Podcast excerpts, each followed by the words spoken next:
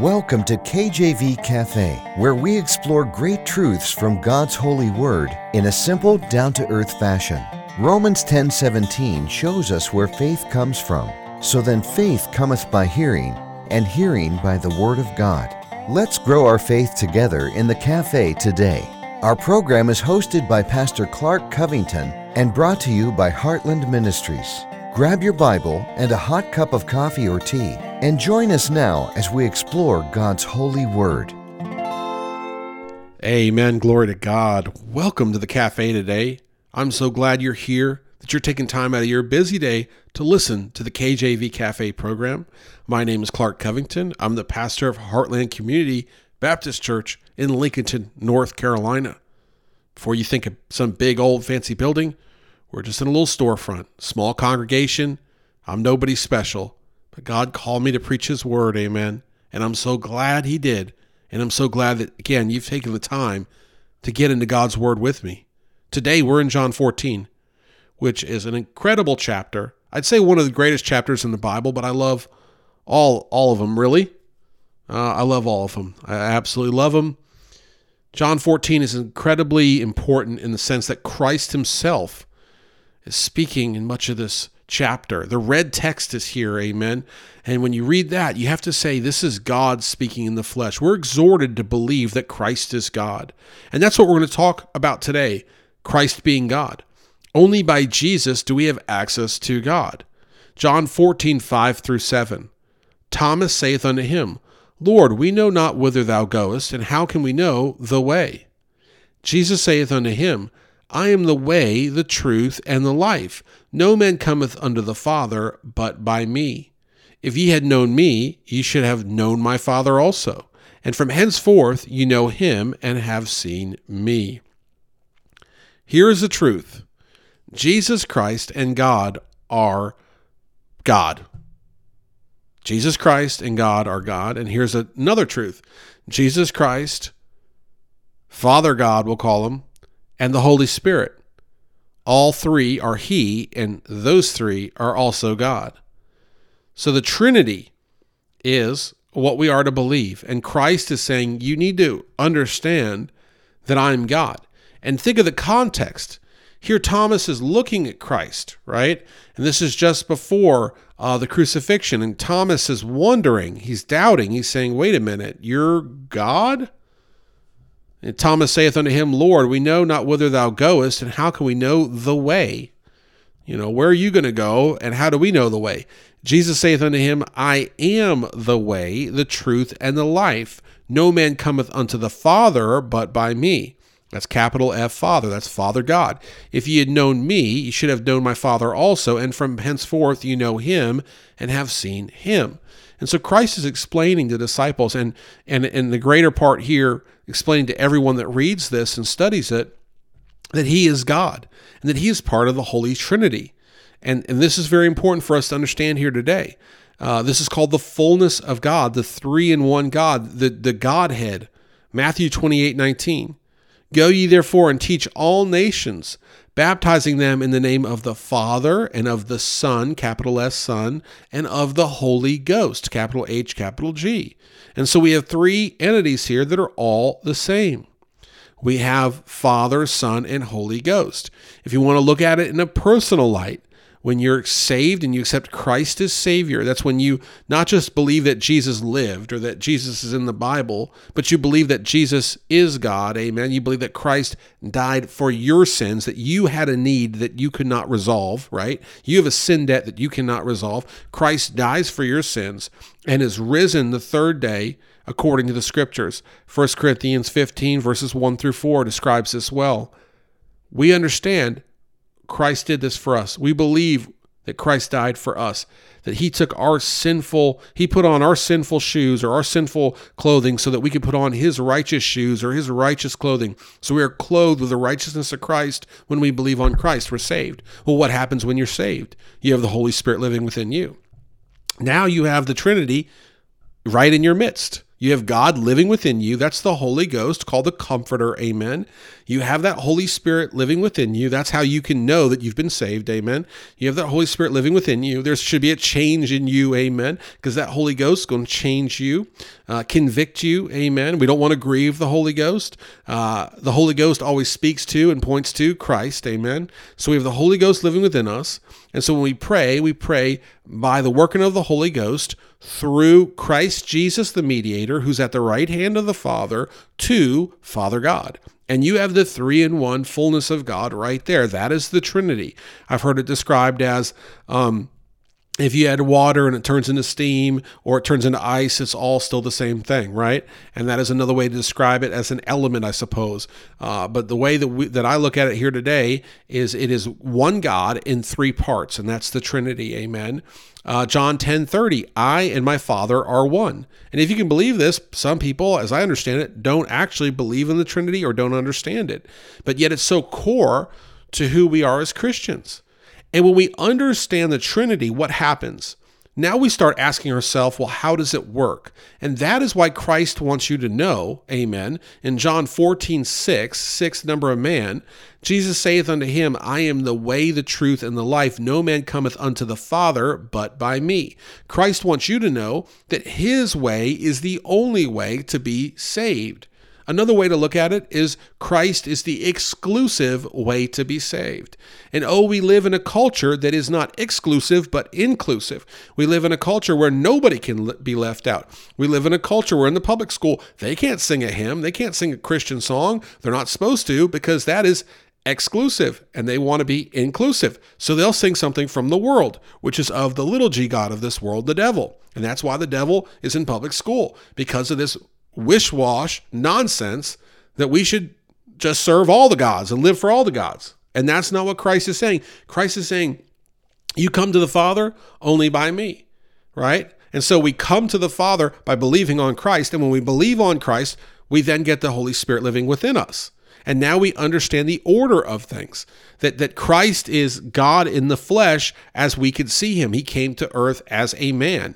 And that's why the angels beheld Christ in the manger. One of the reasons why, because that was the first time I believe the angels could see God as I've understood it, as I've studied it. They're saying, oh, this is what God looks like in person. And Christ is our mediator, the one that we go through. Amen. And, and vice versa. Christ is the one that is applied to us for righteousness. So we don't have any righteousness on our own. We have family altar time. We're reading the Proverbs. You get in the Proverbs, there's a whole lot in the Proverbs about righteousness and goodness and the good man and the righteous man, etc. And we talk a lot about this idea that it's not of us, but only of Christ when we're saved. Amen. There's none righteous, no, not one. It's only of Christ. So we realize there's a role here between the Holy Ghost, Jesus Christ the Son, and God the Father, and they're very important for us. So Christ Christ is is our righteousness. When God looks upon us he doesn't see our sinful nature. He sees Christ's righteousness. Amen. And that is imputed to us when we believe on him. And Christ does the will of his father. Christ was obedient to his father. And we could you know we don't have for the sake of time I can't get into all the ways but he was in the flesh yet he was fully God and we see that he was obedient to God in his fleshly side by living a, a servant life, by being humble beyond humble and being obedient even unto death. So this is an exclusive way. 1 Corinthians 1 18 through 23 For the preaching of the cross is to them that perish foolishness. But unto, uh, unto us which are saved, it is the power of God. For it is written, I will destroy the wisdom of the wise, and will bring to nothing the understanding of the prudent. Where is the wise? Where is the scribe? Where is the disputer of this world? Hath not God made foolish the wisdom of this world? For after that, in wisdom of God, the world by wisdom knew not God. It pleased God by the foolishness of preaching to save them that believe. For the Jews require a sign, and the Greeks seek after wisdom, but we preach Christ crucified, unto the Jews a stumbling block, and unto the Greeks foolishness. Here, in 1 Corinthians 1 18 through 23, a truth emerges that while we understand through the scriptures it's only by Christ that we get to God, to the world, to the unsaved world, this is foolishness. Paul is saying, verse 18 of 1 Corinthians, for the preaching of the cross is to them that perish, that would be to them that die, foolishness. It's foolishness. It's not, it, it, it doesn't make sense. It doesn't compute. And with all the complexities in this world, how could there be one, one God? With all the choices in this world, how could there be one choice uh, with with all of um, the the archaeological history of of a prehistoric uh, era and so forth. How can we say that the Bible is true and that God created the world in six days and rested on the seventh and on and on and on? Right? It's foolishness to the world. It's foolishness to the schools. It's foolishness to the workplace. It's foolishness to all those that are living in the world. But to those that believe on Christ it is salvation. Amen. It is salvation. But to unto us which are saved, it is the power of God.